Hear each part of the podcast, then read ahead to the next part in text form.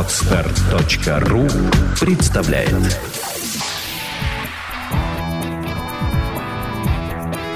Александра и Андрей Копецкие в лучшем психологическом подкасте «Психология, мифы и реальность».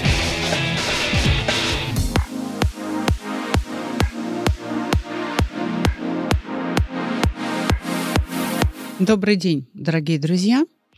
Мы продолжаем свою работу для вас, на этот раз в понедельник. Андрей, привет. Привет, любимая. Привет. Понедельник. День тяжелый. Да, у нас таких понедельников еще предстоит в жизни много, потому что собираемся жить мы долго. И поэтому я желаю всем хорошего настроения, несмотря на понедельник. Кстати говоря, буквально в среду, послезавтра, у нас очередной старт тренинга «Шаг себе», чтобы понедельники не мешали жизни. Да, дорогие друзья, присылайте заявки через сайт, через наш Телеграм. Можно позвонить по телефону 8-968-990-08-80, и вам там мило ответят, что готовы записать. Ну, собственно говоря, курс онлайн, поэтому все, кто подключен к интернету, могут воспользоваться. Да. Мне кажется, что в сегодняшней теме, а тема сегодняшнего обсуждения у нас это типичные модели поведения клиента у психолога, или, так скажем, ожидания. Угу. Типы ожиданий, типы подхода к психологу, да? Они немножко странные, некоторым покажутся, но поверьте, такие типы есть. Я сидел, думал, объединил их. И вот хочу тебя спросить, правда это или неправда? Давай разберем. Ну, хорошо, давай. Первое. Очень многочисленная группа, которая к нам попадает часто, но не получает помощь по той причине, по которой эта группа, собственно, и состоялась. Люди считают, что работа психолога должна быть бесплатной. В принципе. Да, есть такие. И ты знаешь, когда я год назад, вот в прошлом году, да, работала с телеканалом «Россия», была экспертом на программе «Близкие люди», мне на мой личный аккаунт в Инстаграм, в комментариях, к моим постам, которые вообще не имеют никакого отношения, собственно, к съемкам близких людей. Я вообще о чем-то другом писала. Приходили после каждой передачи, она по пятницам была, злобные комментарии о том, что вот, наживаетесь на нас, должны бесплатно работать. Ну, в общем, проклятие слали в директ и так далее. Сейчас в связи с тем, что передача закрыта, такого не происходит, но, тем не менее, таких людей очень много. Ты знаешь, я тебе так скажу, у меня возражений нет. Я лично, клянусь тебе, я была бы рада оказывать эту помощь бесплатно. У меня ко всем тем, кто тоже так думает. Мало того, я тоже одна из них. Да? Вопрос, кто будет меня содержать? Ну, как человека, да. Ну да, то есть, чтобы вам помочь, мне нужно кушать, где-то жить, да? Вот. Ну, а что-то одеваться. Если я приболела, там, лечиться, ну и так далее, да, то есть мне нужно доехать от дома до работы к вам навстречу, чтобы вам же помочь. Мне нужно учиться, и, в общем, то есть если вы мне предлагаете, если кто-то, не знаю, олигарх какой-то, возьмет меня на содержание, welcome, вообще весь проект «Чувство покоя» быстро размножится. Я соберу кадровый резерв, подготовлю, и мы будем абсолютно бесплатно для всего мира. Ну, правда, за счет олигарха, за счет доброй души мецената вам дарить чувство покоя и саногенное мышление. Вообще не возражаю. Просто, мало того, мечта прям моя. Чтобы это было как в Советском Союзе. Бесплатное образование, бесплатное обучение, бесплатная медицинская помощь и прочие блага. Я за. Ну или пускай включат список страховых случаев, психологические проблемы. Это же не включено. Пока и нет. Тогда мы будем закрывать по АМС. Проблем нету. Да. Вообще проблем вообще нет. Мы пытались с группой «Альфа», которой банк принадлежит, там у них есть страхование «Альфа». Мы не только с «Альфа-страхованием» говорили, с многими крупниками мы говорили, да. Но то, что им нужно, не годится для потребителя, хотя им оно, конечно, хорошие деньги принесет. И совершенно мы здесь никакой роли не играем, они таким образом могут работать с любым психологом, да? Но я пока не нашла смельчаков, кто в эту схему ввяжется. Вот. То есть, смотри, еще раз подчеркну, возражений нет. Пожалуйста, друзья, есть среди вас олигархи? Берите нас на содержание, творите добро в планетарном масштабе. Никаких проблем. Будем работать для вас. Да. Мало того, ведь порядка 30% наших посетителей получают эту помощь бесплатно. Тогда, когда у нас есть возможность это сделать. Да, мы работаем с инвалидами, мы работаем с онкобольными. У нас лимит небольшой, но мы эту помощь оказываем. Да, мы вводим квоты. Да. Вот опять же, та же самая группа, которая сейчас 2 марта онлайн стартует. Да, там тоже есть люди, которые бесплатно, потому что это пенсионеры, и им никто не поможет. Покажите мне людей, кто вот таким образом несет социальную ответственность в психологии. И если они есть, их не так много. Ну, не так много. Но мне интересно, кстати, вот Лобковский или Сатья, или кто-нибудь из мэтров, вот таких, Марк Бартон, да? Вот эти вот звезды там, Петрановская, бесплатно помощь оказывают? Нет, мне просто, я не знаю, может, они оказывают, но давайте тогда все вместе объединимся, будем это делать. В общем, что касается бесплатных клиентов, я думаю, что все понимают, что ценник у нас не самый высокий при той эффективности, которую мы даем, да? Но он с виду кажется дорогим. Вот это вот как раз не все понимают. Хорошо, не все понимают. Но откуда это желание получить все бесплатно, я понимаю. Это откуда? Вот, советское воспитание, советское время, что психолог – это никто. И его работа такая ни о чем. Да. Вот это стереотип клиента, что раз ни о чем, значит бесплатно. Ну, поговорили и... А, это да, мы халяву любим, увы. Да, к сожалению. Мы не ценим труд. Мы не ценим труд многих, не только психологов. Мы не ценим труд и фотографов, и художников. У нас и артисты некоторые... у нас есть некая планка, да, которая вверху там получает деньги, а талантливые актеры, талантливые художники, которые не смогли пробиться наверх, получают, копейки. То есть вот это... неумение покупать чужой труд в виде чего-либо, он портит, конечно, развитие культурное, как мне кажется. Потому что оплата... Либо должно государство заботиться о своих гражданах, и все должны жить в коммунизме, да? Либо тогда нужно принимать правила игры, что мы не живем в коммунизме, а живем в капитализме. И в нем есть некие...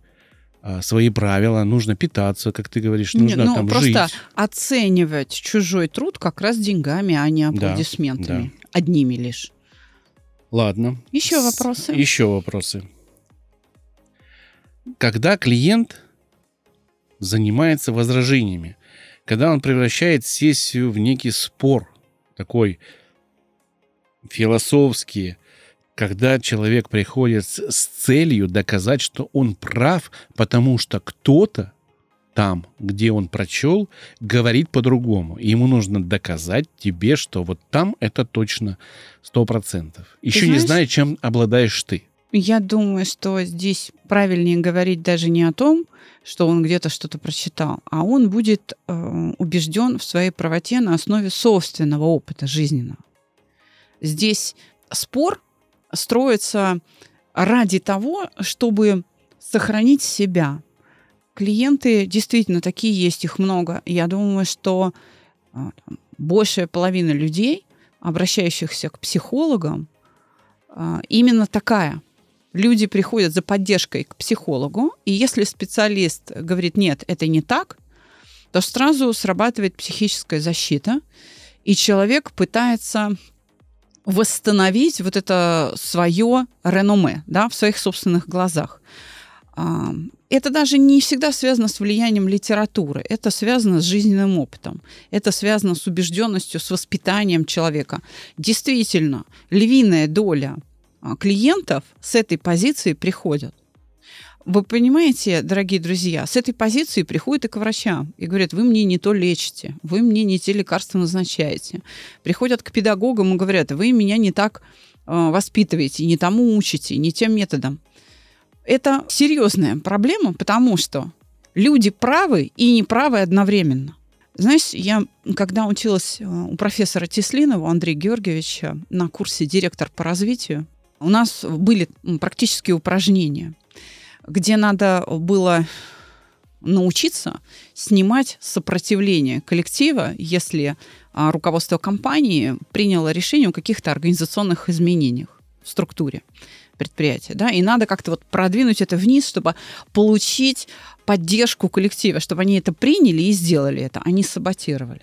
И для того, чтобы найти подход к проблеме, наставник Андрей Георгиевич вывел перед нами на экран слайд с табличкой, состоящий из двух колонок, где надо было поставить друг напротив друга противоположные понятия.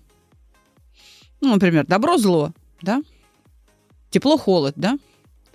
И этот список пополнялся. Потом он перестал ставить вторую половину и стал ставить только первую. И вдруг появилось слово «правда». И все заговорили, вся учебная группа, а вообще-то это люди опытные, и даже не с одним высшим образованием. И все заговорили, ну, против правды надо ставить ложь. Он говорит, нет, это не так. Против правды стоит совершенно другое понятие, противоположное правде. Оказывается, ложь ей не противостоит. Правде противостоит ясность. Так вот, когда клиент приходит с возражениями, с доказыванием своего опыта, он говорит правду, он отстаивает эту правду. Для него то, что с ним случилось, это правда. Знаешь, в чем проблема? В том, что эта правда не вносит никакой ясности в то, что происходит с ним. Так вот, задача терапевта, задача психолога не спорить с ним, да, а вносить ясность, потому что то, что для человека является правдой, часто является просто его мнением, его интерпретацией событий, его интерпретацией, причем с искажением.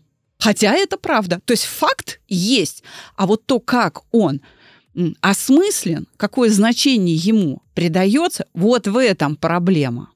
Ну, плюс еще нужно учитывать, что это же правда выстраданная, и обесценить ее за один урок или там за 2 часа человек не может это принять. Так а этого и не нужно делать. Давай вспомним. Но он так думает, что если ты победишь, то его правда разрушится. Он, может быть, конечно, так и думает. Но давай вспомним один из первых выпусков нашего цикла о тонкостях работы, где я говорила о том, что надо применять не насилие, нужно обходить психическую защиту, ни в коем случае не давать человеку страдать.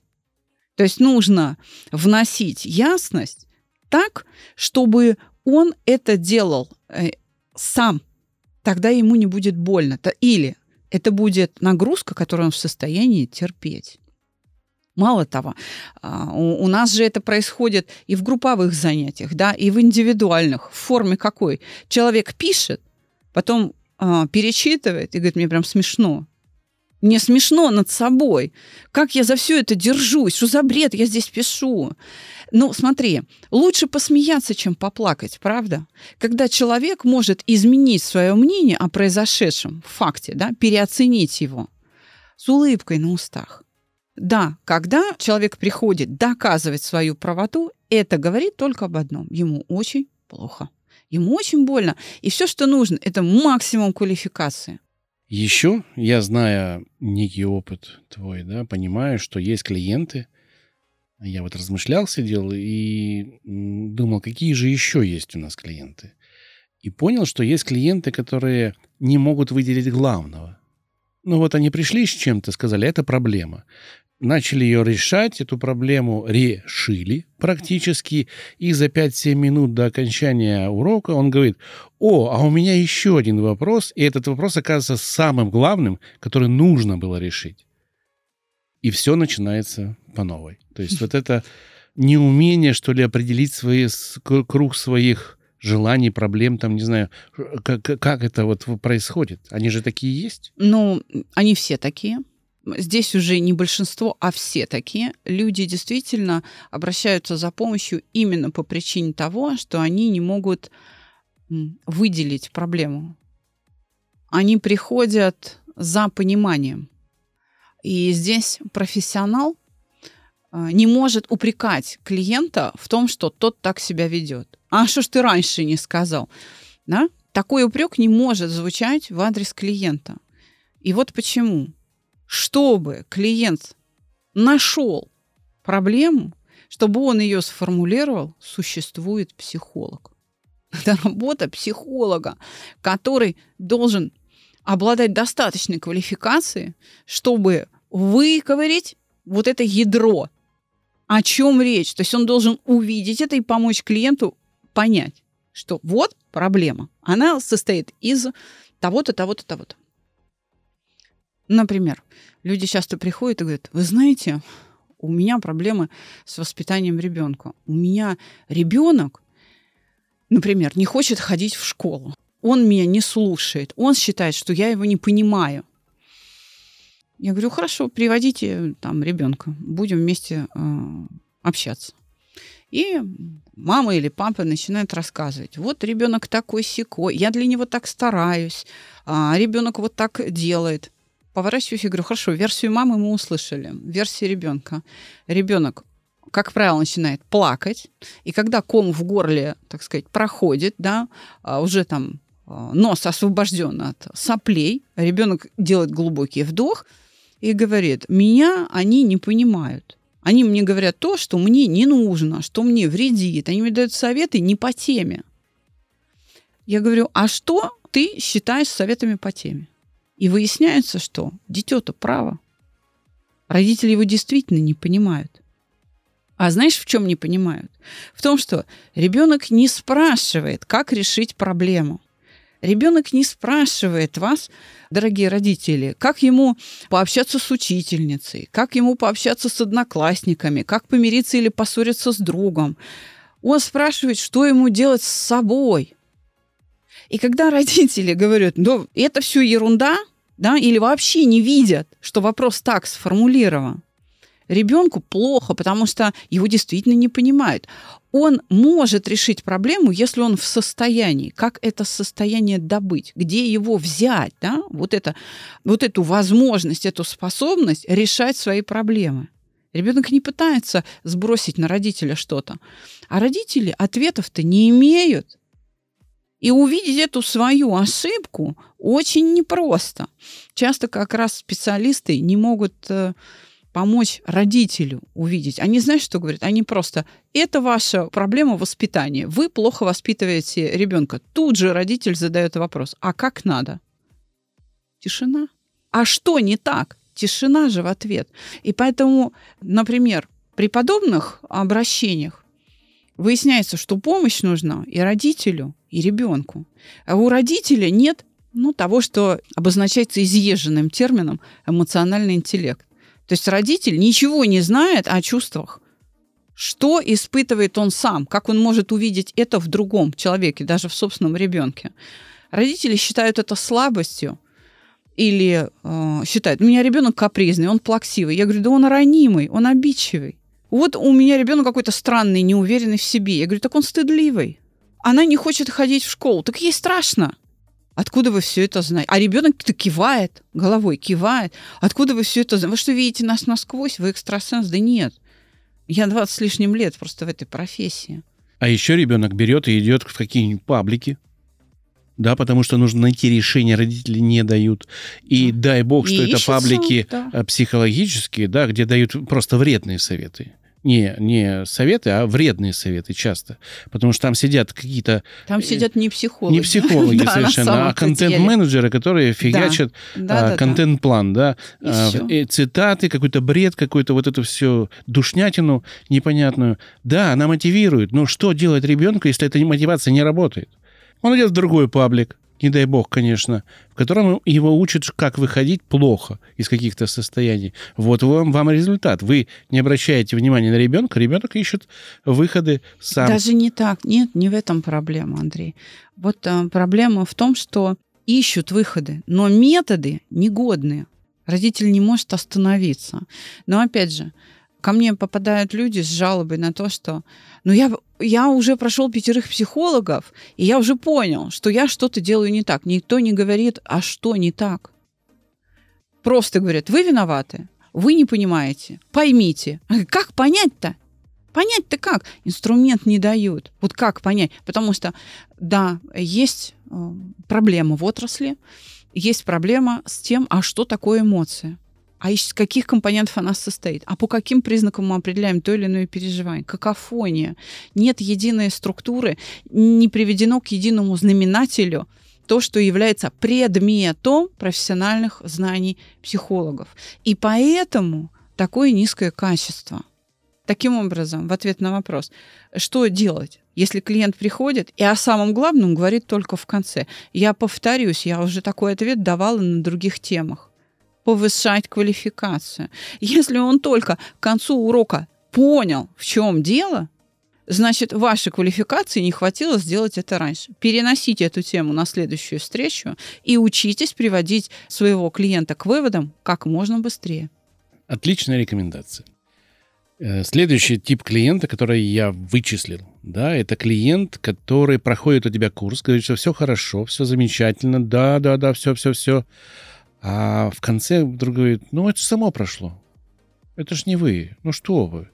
Это я вот успокоился, и все, и само все прошло. И начинает обесценивать результат работы, как бы стараясь понизить ту ценность, которую ты человеку дала. Нам-то все равно. Но если он с такой уйдет, с таким менталитетом и с такой мыслью, да, он же не будет применять это дальше, потому что это же не рабочее. Я сам смог. Но начнем с того, что не применять это он не сможет.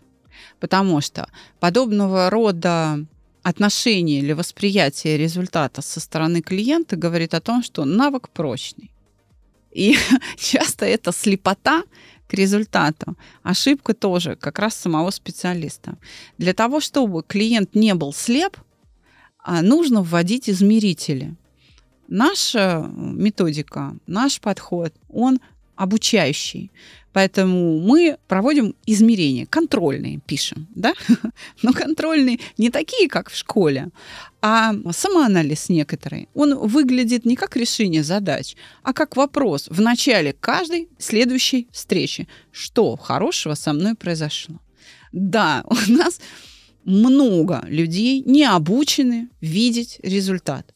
Но не только по отношению ко мне, да, в моей работе, они вообще над своей жизнью не думают.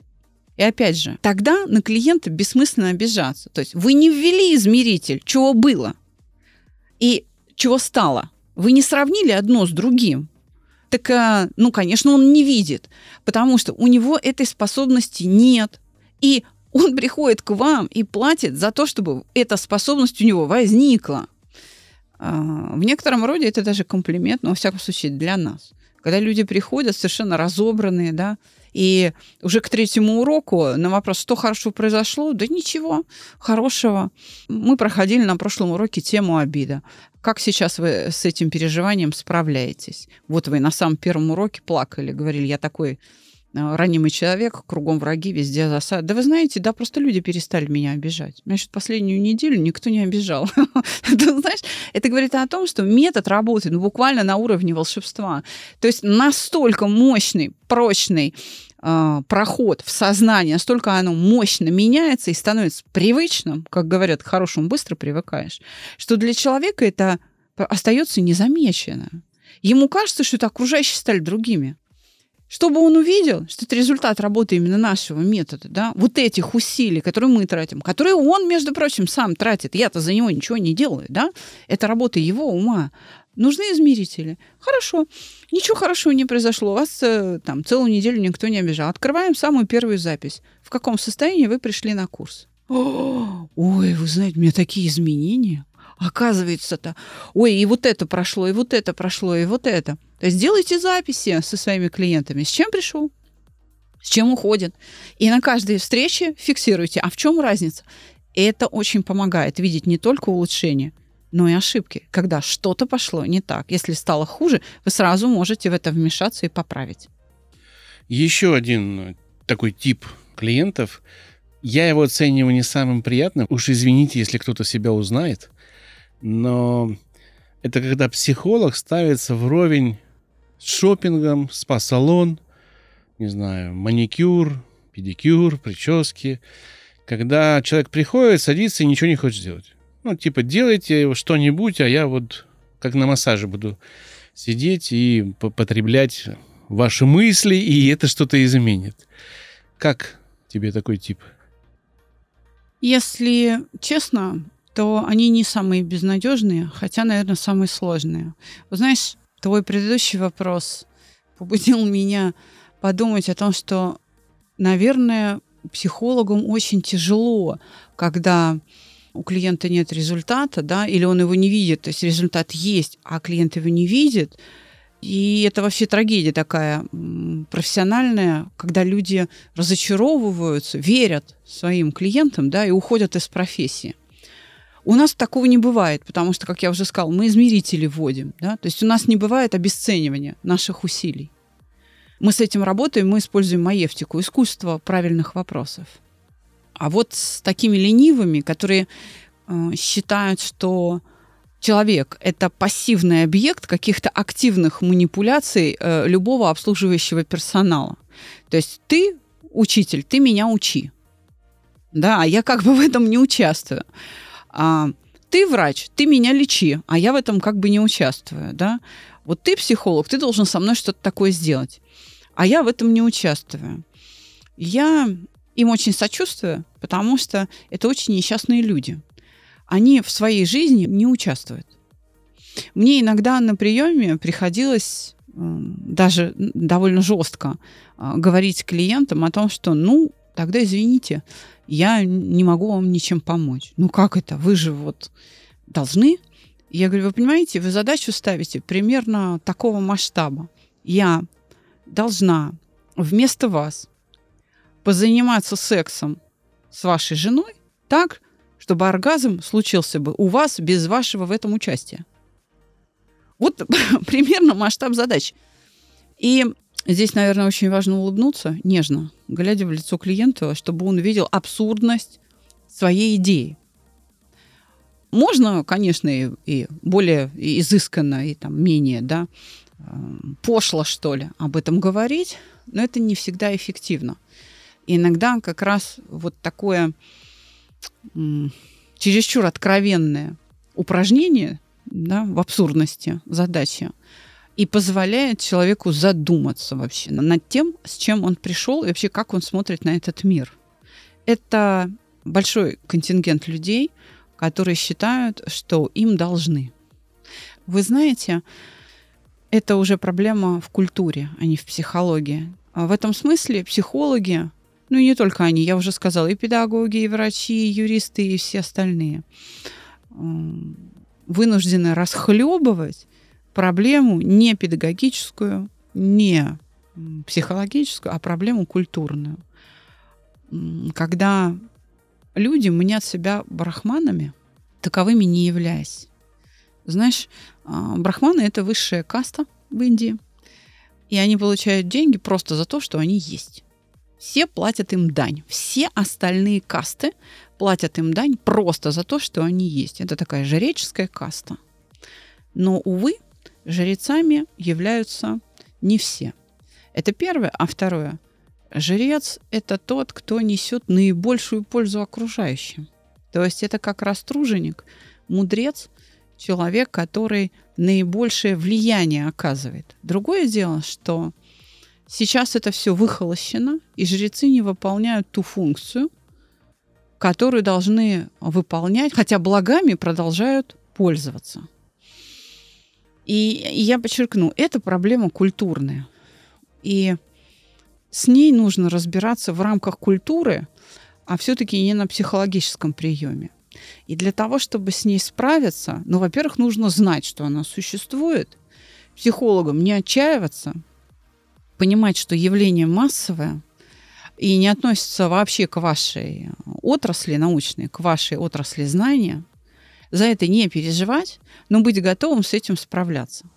Опять же, возводя в абсурд и давая человеку возможность посмеяться над собой, и тогда они с удовольствием начинают с вами сотрудничать. Следующий такой стереотип, по моей мерке, который я для себя вычислил, это люди сомневающиеся. Это те, кто приходит и постоянно через каждую 3 минуты, 5 минут, а это точно, а это поможет, а это вы уверены, а это вот так, а это не, не повредит, а это не, а я не умру, а, ну, в общем, это вот тот самый мальчик, которому заткнули в желтом чемоданчике во время теннисного матча рот, который болтал, вот примерно так они болтают, только с вопросами. Как ты, ну, оцениваешь такой стереотип?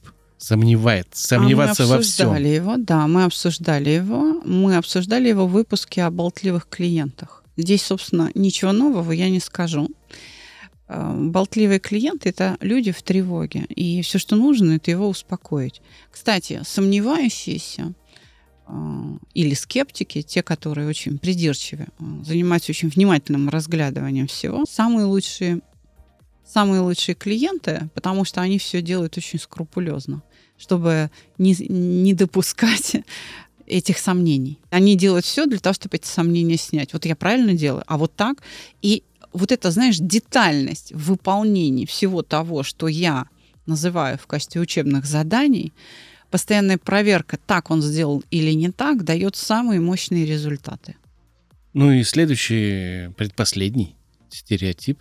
Это люди, которые ходят по тренингам ради тренингов. Ну, ради того, чтобы ходить на эти тренинги. Ну, это тусовщики. Тусовщики, да. Такой стереотип, что, я последнее вот прошел, это круто. Но им результат даже иногда не важен. Просто значит, иногда. Он им вообще не важен. Он вообще не важен. Я там был. Да, это дань моде, это тусовщики. И потом дальше либо обесцениваем, либо восхваляем. Ни то, ни другое. Просто...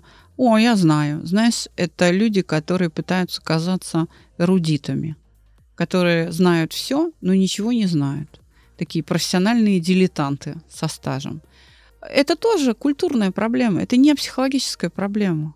Психологам вообще не надо об этом заботиться. Пусть ходят. Потому что они самые ярые проповедники. Потому что за ними еще кто-то придет и получит как раз пользу, потому что углубится предмет. Пусть ходят. Такие люди тоже нужны. Я их называю энтузиасты. И с большим уважением к ним отношусь и прикладываю максимум усилий для того, чтобы они от меня ушли, хотя бы с чуть более глубокими знаниями, чем они на то рассчитывали, вот так скажем. Еще один стереотип, который я вычислил, это люди, которые ходят. Было время, когда мы все качали на торрентах, кино, мы покупали диски с пиратскими фильмами, с пиратским переводом. И сейчас появились люди, которые считают, что могут прийти, такой стереотип людей, что они имеют право, заплатив деньги, взять это, не понимая, что они взяли, и идти продавать другим людям или доносить, вещать уже как психолог. Да, вот... Как такой стереотип, что я могу это, раз я заплатил деньги. Да, в отрасли в нашей это вообще сплошь и рядом.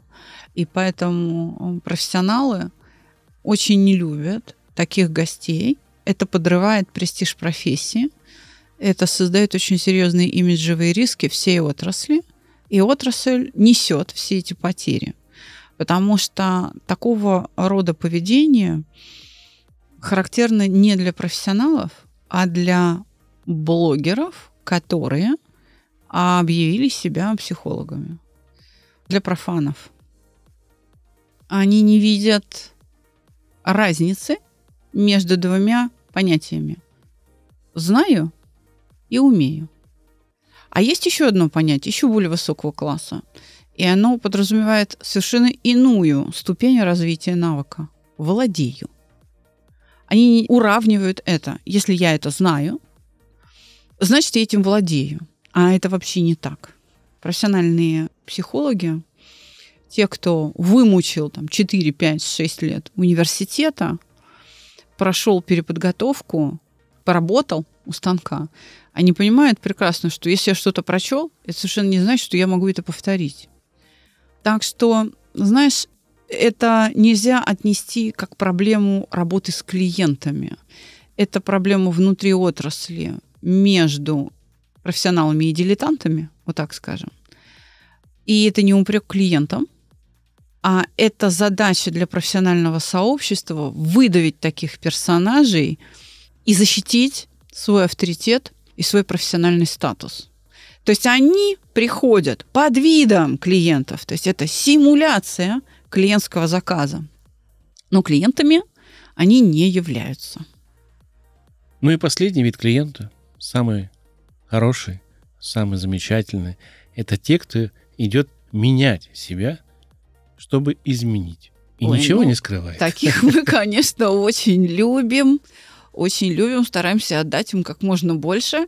И чем больше они берут, тем счастливее психолог. Ну и хочу сказать, но что... таких, кстати, все больше и больше. Да, во всяком случае, да, вот наш согласен. С тобой подкаст, наши с тобой публикации в социальных сетях, они воспитывают таких людей. И те, кто приходят к нам с подкаста или по рекомендации выпускников, они как раз приходят вот такими уже воспитанными, вот такими готовыми отдаться, обнажиться и сделать все, как мы скажем. Ну, хочу заметить, довериться, да? Хочу заметить здесь с сожалением, с большим, что подкаст-индустрия такой взрывной рост испытала, и появилось очень много психологической жвачки. Такая вкусная, приятная, много. Но ее не было в подкастах так прям много, а сейчас ее прям много. И она до того она ванильно...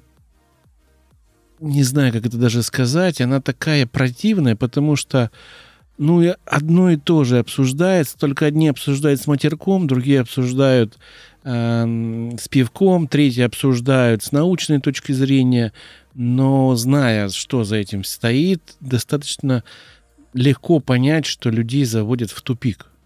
Часто, да. Я не буду называть подкасты, потому что это может быть оценочным мнением, и коллеги могут обидеться, но такого добра, в кавычках, которое портит людей, очень много. Но я-то говорю не о подкастинге вообще. Я говорю о нашей с тобой работе здесь, в этой студии. И те, кто слушает нас, они приходят подготовленные. Они понимают, что от них требуется, и понимают правила игры, за что я очень благодарна этим людям. За то, что они приходят подготовленные, с полной ответственностью за происходящее. Это действительно самые любимые наши воспитанники. Притом то, что мы воспитываем, мы это ощущаем по одной простой такой составляющей в описании наших клиентов, те, кто является нашим. Наши клиенты, те, кто к нам приходят, слушают подкаст от полугода до 8 лет некоторые. Да? То есть слушают, что-то случается, и они всегда уже точно знают, куда идти. И этим они отличаются от многих других клиентов. Бывали случаи, что люди, только начав слушать, сразу говорят: «О, это то, что надо». Да? Но это в большей степени редкость, в большей степени люди зреют.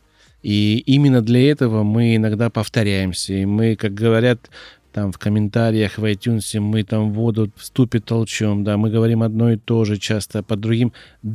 Да, мы повторяемся, потому что психология, с нашей точки зрения, она очень сложная, но мы пытаемся это упростить в подаче вам, чтобы вы понимали, что все сводится к вашему мышлению, к вашей философии. Я могу возразить этим комментаторам. Видимо, это те, кто давно нас слушают, и уже все поняли. И, возможно, это как раз те люди, которые не отличают «знаю», «умею», «владею», «являюсь», не отличают эти категории. Бог с ними. Я объясню, для чего я это делаю, и, наверное, для тебя это сейчас будет сюрпризом, потому что я никогда с тобой это не обсуждала. Для чего я лично делаю повторение? Повторение – мать учения. Вот почему у слушателей наших подкастов жизнь налаживается часто сама собой. Им даже иногда не нужно приходить к нам на тренинги. Потому что благодаря этим повторениям происходит научение, формирование необходимых навыков. Люди выходят из тяжелейших состояний, просто слушая наши подкасты. Благодаря этой воде на мельницу, которую, как считают комментаторы, я лью. Я преподаю вам саногенное мышление в подкасте. Каждый раз фиксирую количество повторений в определенный период времени.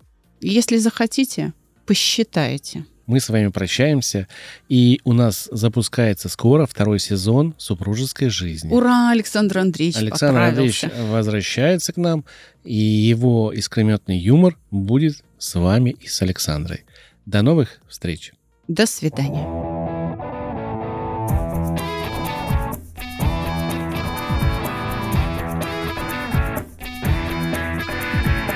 Психология, мифы и реальность. Слушайте каждый понедельник и четверг.